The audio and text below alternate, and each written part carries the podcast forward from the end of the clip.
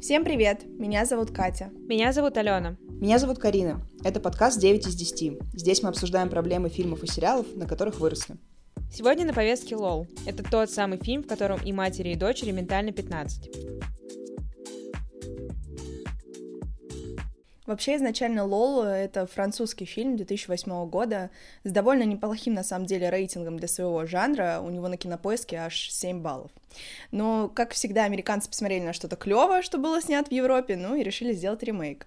И в 2012-м люди остались не очень довольны американской версией Лола, хотя я с ними не согл. Спасибо. Во многом из-за того, что очень любили оригинал. Но в России ремейк оказался чуть популярнее французской версии, ну и мы сами в подростковом возрасте купились на Майли Сайрус главной роли.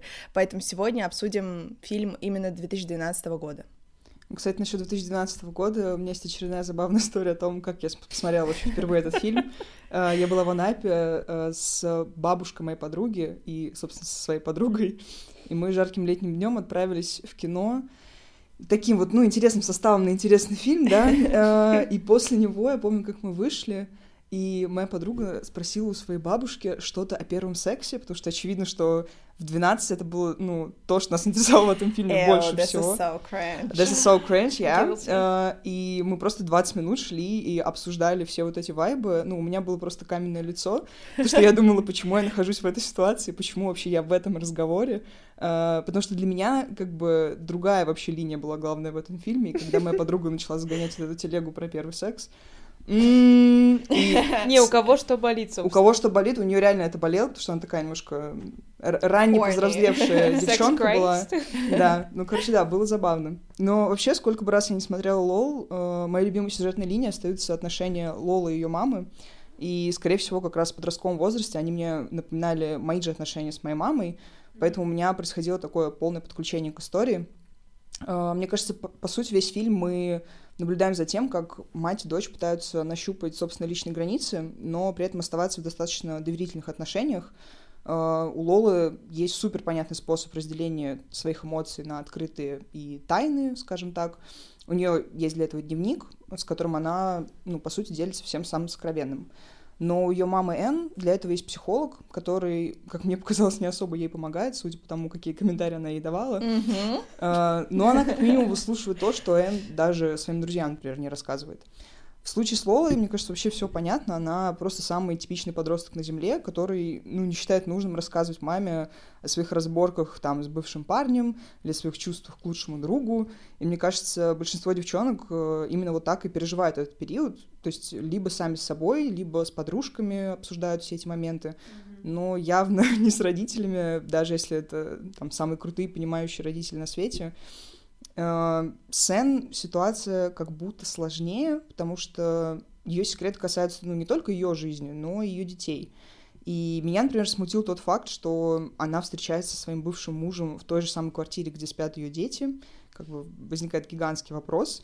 Причем та же Лола сама пишет в своем дневнике и как бы мысленно говорит о том, что она не переживет это снова, то есть развод родителей, там их какой-то Схождение, расхождение. схождение, да, и расхождение очередное. То есть мы с ее слов понимаем, что для нее и прошлый разрыв был супер таким травматичным опытом, и учитывая, что она старше в семье из детей, скорее всего, для ее младшего брата и сестры, ну, это и подавно было травматичным опытом.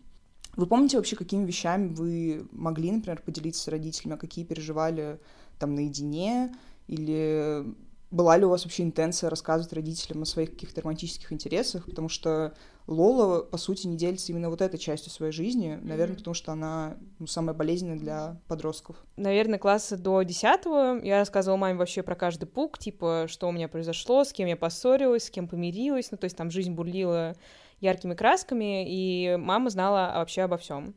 Потом, когда я перешла уже в старшую школу, это был совершенно другой коллектив, у меня появились совсем другие друзья, которых интересовали диаметрально противоположные вещи э, тем, к которым я привыкла. И у меня, соответственно, начали появляться какие-то такие около Secrets? романтические Mm. рандеву. И у меня случился такой небольшой тестовый период романтических отношений, и маме я почему-то стеснялась об этом говорить. Во-первых, потому что я была не уверена в происходящем, во-вторых, как бы я не понимала, какая реакция будет у моей мамы, потому что она как бы очень язвительный человек, она очень саркастичная, и я боялась, что она скажет, что он на самом деле кринж на палке, что по факту, ну, оказалось, ну, она была бы права на сто процентов. И я помню, что я как бы ей об этом особо не рассказывала, я просто сказала, что вот там есть мальчик, который мне нравится, ну и на этом как бы все детали закончились. Но из того, что я как бы с мамой все еще ездила периодически домой, и она меня забирала от определенной точки, М. а один раз произошла, ну, очень такая неприятная ситуация, потому что а, я не знала, что мама уже приехала на место встречи. а, этот мальчик меня как бы провожал до а, точки сбора.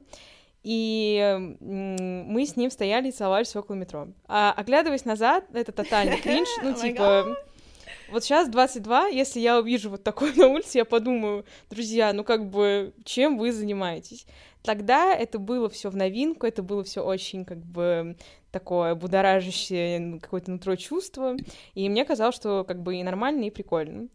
Но моя мама это увидела, потому что, ну, мы не то чтобы прятались, Трэш. и мама стояла прям почти напротив. И я помню, что я села в машину, и то ли сразу, то ли спустя несколько дней она начала на эту тему шутить. И мама всегда это очень как бы, ну так, легко преподносит, но я прекрасно понимаю, что в какой-то момент она просто такая, ну я не так тебя вырастила, конечно, чтобы ты стояла, целовалась с мальчиками, типа у метро Крылатская. ну, На есть- глазах у людей. Да, да, Реально. да. Ну, вообще, возвращаясь к фильму, мне, например, очень запомнился момент, когда Лола вернулась как раз из Парижа, и ее мама пришла к ней в комнату, чтобы спросить, как вообще прошла поездка. И, ну, благодаря великому параллельному монтажу мы, как зрители, знаем, что пока Лола там прикидывалась глухонемой во Франции, э, наконец-то добралась до тела Дугласа Бута, Это лучший момент ну, э, по в факту, истории по кинематографа, факту. извините. Все еще так считаю. Ее мама в этот момент ходила на свиданки с новым парнем, но что забавно, они обе не рассказывают об этом друг другу, хотя очевидно, что для них обеих это был очень важный опыт, они как бы вслух это проговаривают, но они вообще о нем никак не упоминают при друг друге. Понятно, что Энн не сказала бы своей дочери, типа, прикинь, я переспала с детективом, но, А почему нет? Ну, А что не так? ну, не знаю, странно как-то.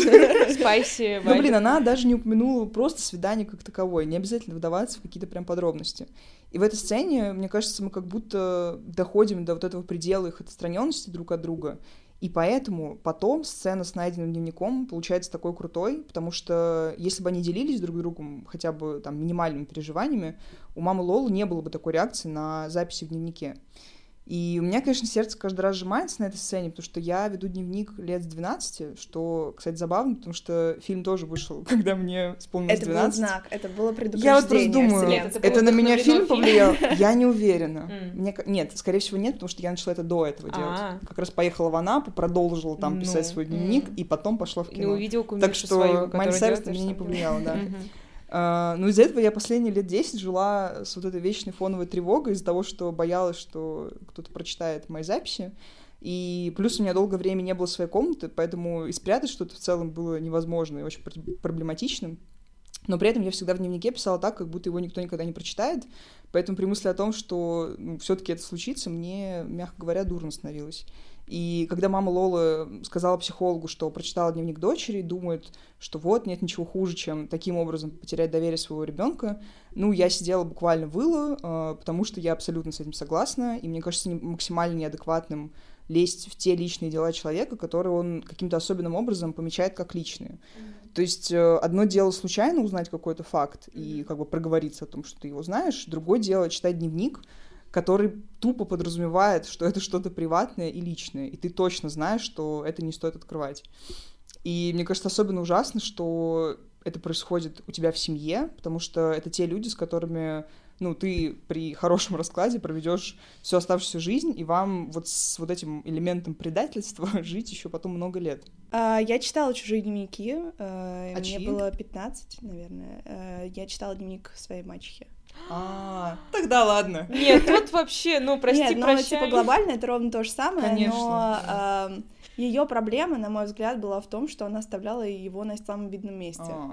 То есть она оставляла его там на кухне или в Ну, прихожей. Зай, ну, Да, это и тоже по- такая политика, но она Да. сама виновата, что она его перед носом не положила. Да, Ну ладно. да. А, И, конечно же, я как э, 14-15-летний ребенок была очень curious относительно того, что она там пишет, а, в особенности потому, что она мне никогда не нравилась, и я хотела узнать, э, что у нее там на уме. Но вообще у меня была ситуация, когда и мои штуки читали. Например, в четвертом классе мама нашла мою тетрадку а, с текстом песни, которую мы сочинили с подружками про одноклассников. И весь прикол этой песни был в том, что мы придумывали всякие сексуальные линии между ними. Какой кошмар. Да, и причем, чтобы вы понимали, еще контекст, это была песня со дня учителя, которую мы просто, ну, переписали. Ну, Понимаете? народное творчество. Народное Ремикс. Они были творческими детьми. ну, Альбом что? с ремиксами. Да. Креаторы, креаторы, что я могу сказать? Да, Синс, Синс 2010. И она прочитала этот текст. Опять же, моя мать никогда, никогда не лезла вообще в мои какие-либо вещи, она не интересовалась, что у меня там в тетрадках, никогда в жизни. Но вот эту она нашла. Вопросы. Нутро И она прочитала этот текст, а потом, когда реально вся моя остальная семья уехала, папа с бабушкой, не знаю, поехали в магазин за продуктами, и мы остались с ней один на один в большущей квартире, она провела со мной разговор на тему сексуального образования, и это было ужасно неловко, потому что Ад. я не знала, куда мне сбежать, но первые минут, не знаю, там 7-10, у меня был просто спич о том, что ты не имела права лезть в мои вещи, потому что это моя тетрадка, Это факт, это факт. и почему ты вообще так поступила со мной? Это некрасиво. Ну, у меня, например, не хватило духу поговорить со своей мамой о дневнике, когда у меня появились какие-то подозрения в том, что она его читала, потому что я просто не хотела знать правду. Мне было проще жить с тем, что я себя могла убедить в том, что, ну, наверное, нет, наверное, все таки я себе это придумала. Эм, Но в каких-то других вопросах я как будто пыталась отстаивать границы вслух. В случае с Лолой и ее мамой ситуация разрешается, мне кажется, более-менее нормально, только за счет того, что у них изначально очень теплые отношения. Хотя Лола, конечно, использует этот козырь в рукаве, э, когда подростки с разведенными родителями говорят, ну все, я Да. переезжаю к бате. Ну, я не знаю, это мой любимый момент вообще в поп-культуре. А, Но, судя по хронометражу, это длится ровно сутки. И из всей этой ситуации, мне кажется, просится один из тех поинтов, который хочется запомнить на случай, если когда-нибудь будешь родителем, что не нужно пытаться узнать о жизни ребенка все. Можно просто спросить, чем ребенок хочет и готов делиться, и дать знать, что ты не будешь на это стрёмно реагировать, потому что в случае с той же Лолой она не говорила своей маме ну, некоторые вещи, просто потому что не хотела ее расстраивать и заставлять злиться на нее еще больше. И для нее как будто все вот эти истории с парнями были чем-то наравне с плохими оценками в школе или там курением, за которое ее мама ругала, хотя по факту это абсолютно разные вещи. На самом деле для меня еще удивительно, что первой на контакт пошла Лола, Мгм. потому что глобально в этой ситуации для меня виновата оказывается Энн, Да, да. но она как будто бы не предпринимает никаких действий к тому, Кстати, да. чтобы помириться с дочерью. То есть все, что она делает, это жаловаться психологу, Мгм. и глобально потом принимает тот факт, что дочь ушла из дома к своему отцу. Мгм. Может быть, конечно, она бы созрела спустя какое-то время, но anyway, очень странная линия. Но на самом деле у мамы Лолы, как и у других родителей в фильме, есть некоторые признаки гиперопеки над своим ребенком. И для взрослых это частая проблема, которая связана с совершенно разными факторами, но в основном с повышенной тревожностью, отсутствием личной жизни или некоторыми трудностями воспитанием детей. И обычно это заканчивается плохо для обеих сторон, но родители всегда находят объяснение в одной фразе «я хочу для тебя лучшего».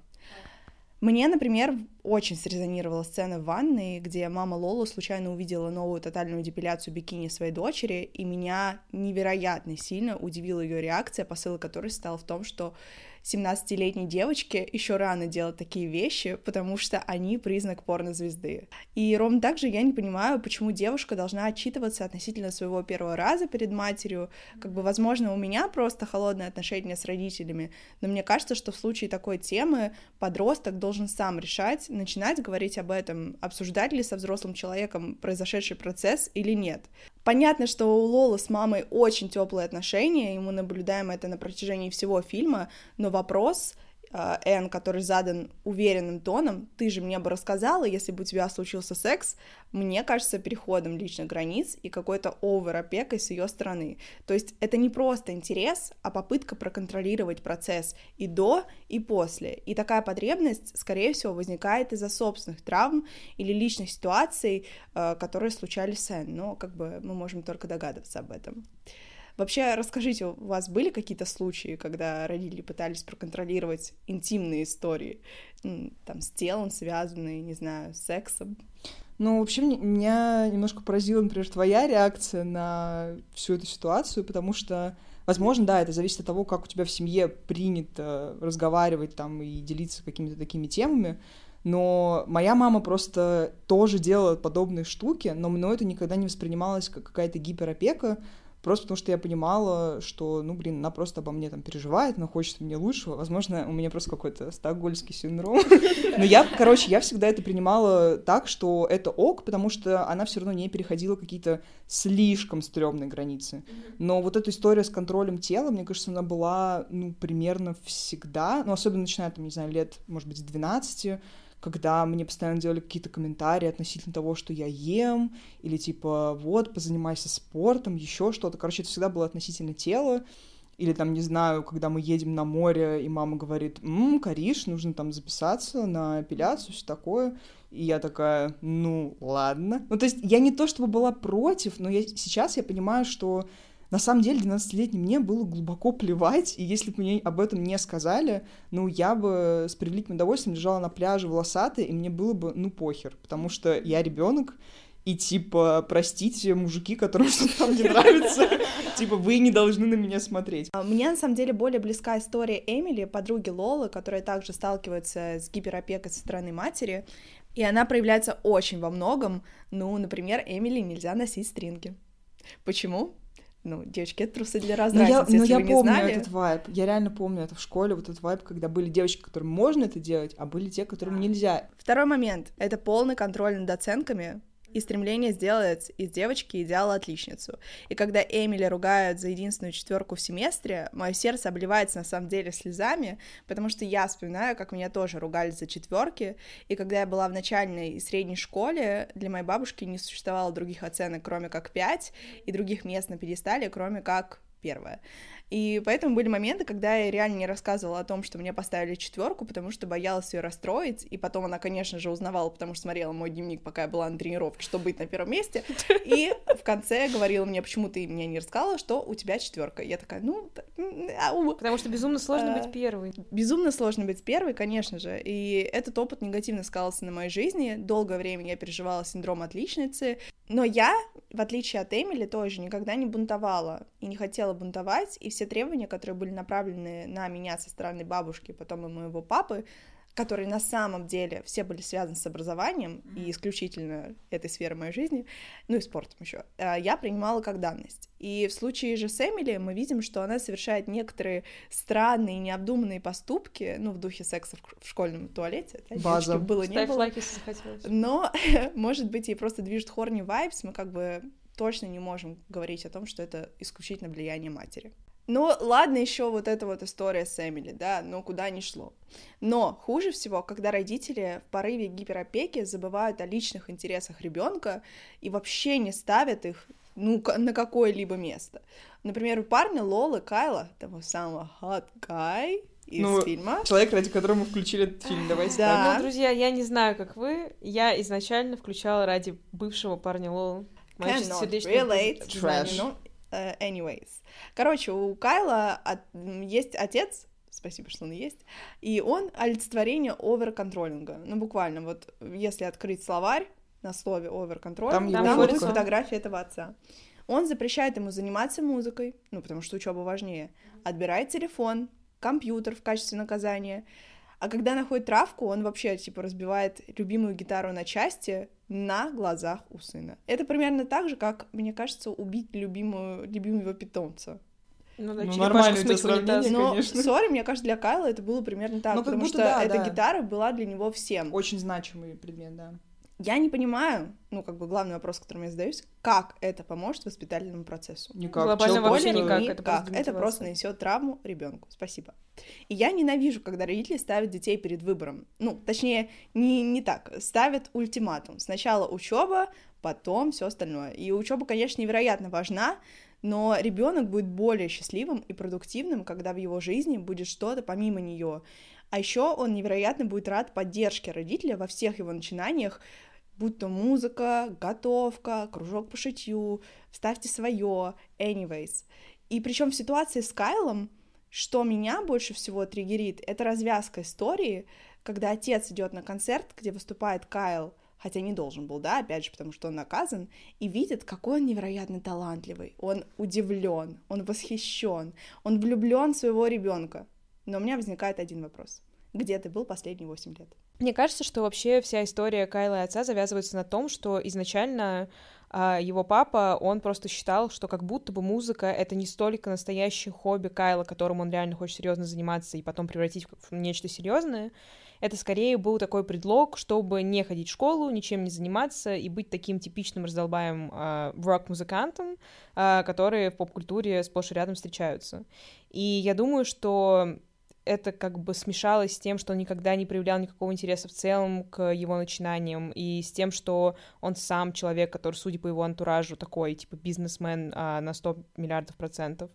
И поэтому у него просто есть какая-то вот эта вот ментальная дистанция от ребенка, и ему кажется, что так как он смог достичь какого-то успеха, он прекрасно понимает, какие нужно для этого предпринять действия, и в его системе координат пути а, школьник-музыкант а, успех не существует. Но когда он приходит на концерт, он как будто бы видит впервые, что, во-первых, и Кайл на самом деле очень талантливый парень, и это не просто какое-то хобби, а это прям мощное предприятие, где они пишут песни, играют концерты, на которые приходят люди. И что самое главное, как будто бы, что аудитории, которые приходят в этот клуб и покупают билеты, ни много ни мало, а, это даже нравится. И поэтому как будто вот эта дистанция между ними, которая была до этого, она сокращается, и отец видит, что сын все-таки что-то понимает по жизни и не просто пытается сбежать от ответственности. Но, знаете, вот на- главный вывод, который я сделала по итогу этого фильма, а, наверное, важно отпускать. И важно отпускать родителям детей, а детям родителей. И мы все отдельные личности, которые должны действовать от своего лица. А вот эти вот все слова с приставкой over, э, типа overthinking, overcontrolling, нужно убрать из своего лексикона, когда доходит дело до близких нам людей. И отпускать детей, наверное, невероятно сложно, я не могу понять этого чувства. Тяжело принять тот факт, что в один момент малыш становится зрелым человеком, но факт остается фактом. И это нормально, потому что в этом и есть жизнь. И мне очень нравится, на самом деле, еще мысль в конце фильма о том, что мы все на самом деле одинаковые, и подростки, и родители.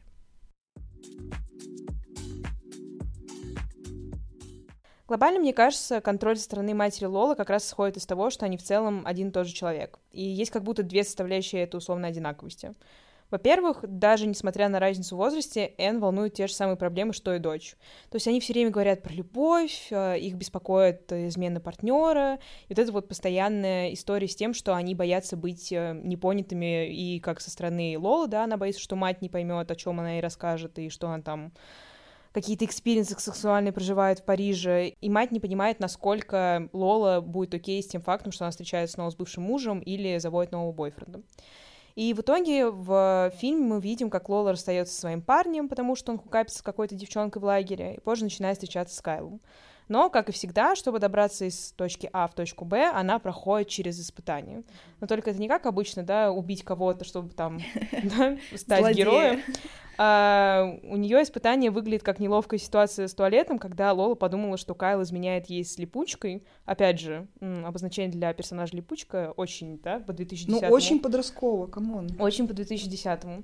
А, и это происходит просто из того, что там на полу лежит такая же сумка, как у этой девочки. Спросить да, нет, это очень сложно, поэтому Лола просто на него обижается, и там происходит а, минут 15 а, монтажа, где они скучают друг по другу. Но то же самое, по сути, происходит параллельно и в жизни матери. А Энн тайком встречается с своим бывшим мужем, боясь, опять же, осуждений со стороны дочери. Потом она окончательно разрывает с ним отношения, потому что узнает о связям другим, и знакомится с полицейским. И дальше происходит эта вот внутренняя борьба, да, вот это вот внутреннее ощущение неловкости, потому что это ее первые какие-то отношения после развода, не со своим бывшим мужем. Мне очень нравится параллельный монтаж, когда э, Лол такая, это мой первый раз, и ее мать Да, такая, да, да, да, это да. мой первый раз, я такая, «Э, после развода. Да это круто, Ну, кому блин, По факту. это не круто, знаю, это ничего не знаю. 2010. Ну, это прям... Ну да. Поэтому фильм был снят. ну. Вот, и вообще, если так подумать, э, исключая детали, каркас их сюжетной линии в конечном счете идентичный. Они, как мы все, хотят быть любимыми и понятыми, но при этом у них все равно есть огромное количество внутренних страхов, э, возможного осуждения со стороны друг друга. И вообще отсюда возникает вопрос, был ли у вас когда-то момент, когда вам казалось, что в целом вы с родителями э, один и тот же человек?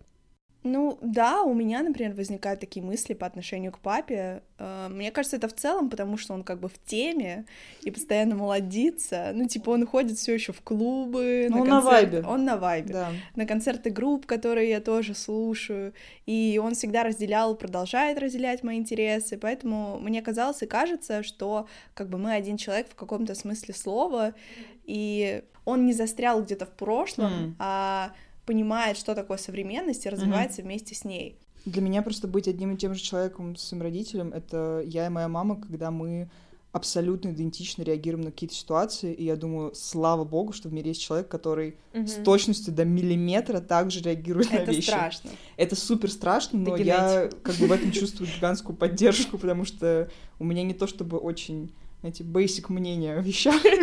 И когда моя мама их поддерживает, я такая, фух. Вообще, Катя уже об этом сказала чуть раньше, но мне очень нравится, как концепт схожести Лолы и ее матери обыгрывается визуально в фильме. То есть почти каждый раз, когда в жизни Лолы происходит какой-то важный для построения ее персонажа момент, нам сразу после этого показывают, что почти то же самое в то же самое время переживает ее мать. И особенно классно это прослеживалось в сцене, где ее мамулькинс накуривается с друзьями на кухне. Да. Ну, ставь лайк, если согласен. И там она обсуждает свое воссоединение с бывшим и все вот эти вот а, неловкие вещи. И в то же самое время ее дочь точно так же накурит со своим а, другом детства в комнате и обсуждают проблемы со своим бывшим, неожиданно, да, и со своим будущим. И тут возникает только одна реакция, которая навеяна моим любимым мемом из а, российского сегмента интернета. Они же одинаковые Наташ. Потому что глобально вижу ноль отличий, мы проиграли в этой игре. Плюс я думаю, что Энн в целом прекрасно понимает, что вообще происходит в жизни Лолы и к чему это может потенциально привести. Она, ну, просто 100 миллиардов процентов, да, так работает мир. Она тоже была подростком и, скорее всего, переживала подобные ситуации. В разговоре с бабушкой семейства после очередной ссоры Лолы и мамы мы узнаем, что в ее возрасте Энн была такой же бунтаркой или даже чуточку хуже, кто, хотя кто бы мог подумать. И поэтому ее потребность в контроле, ну, как мне кажется, это скорее проявление вот этого вот материнского инстинкта, в рамках которого она просто пытается обезопасить свою дочь от совершенных ею ошибок а, и боли, которые они впоследствии могут принести. Перегибает ли она палку с отбиранием техники и попытками читать сообщения? Ну, наверное, да, сто процентов. Но в то же время это как бы очень реалистичная история, и это то, что просто происходит в реальной жизни. Ну, буквально ставь лайк, если же за, потому что я переживала такую штуку, но у меня не отбирали телефон в качестве наказания, но мне запрещали, например, пользоваться компьютером после того, как я прихожу из школы, потому что никого дома нет, и я там одна. Возникает вопрос, зачем это было делать. То есть это в моей голове это не было ограничением меня от какой-то там информации, но это было как будто мне на зло сделано, потому что мама точно знала, что я очень хочу посидеть в Контукте, да, я очень хочу посмотреть на пиратском сайте новую, там, новую серию «Игры престолов», и я почему-то должна сидеть и ждать вечера, когда, очевидно, я не смогу при маме смотреть «Игру престолов», да, на компе, который, ну, развернут буквально к ней экраном. Но на самом деле в 22 этот фильм уже не кажется таким крутым, как в 13. Тебе.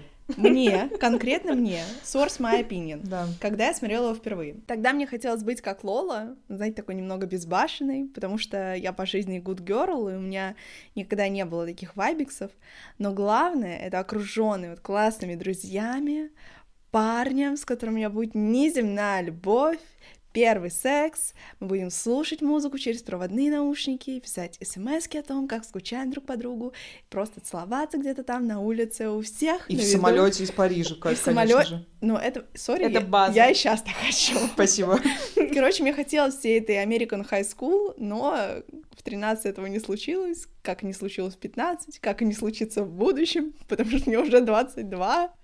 И, Никакого наверное, American High School, да? Да, никакого High School. Вот знаете, вот ты ожидаешь, ожидаешь. Мы в High School потрачили на Олимпиаду. Вот где был наш High School. Я делала дела. Я ничего не тратила. Короче, поэтому сейчас эта история меня больше не трогает, э, хотя петь песни любимки на его концерте, а потом долго целоваться все еще хочется. Вообще, сейчас, когда я смотрю Лол, это вызывает у меня такие жуткие ностальгические чувства по временам, когда мне было вот лет 13, я как раз смотрела фильм в первый раз, у меня как раз была история, где я была безумно влюблена в своего лучшего друга, и все вокруг считают, что мы вообще-то капл, и вот э, при просмотре я всегда визуализировала, что это вот мы с ним, да, и в итоге несмотря на все какие-то условности, мы будем вместе. Это, ну... Любовь победит, love wins. Спойлер. Spoiler, да. Uh, love lost. uh, никакой любви там не было. Ну, я, во всяком случае, так думаю сейчас.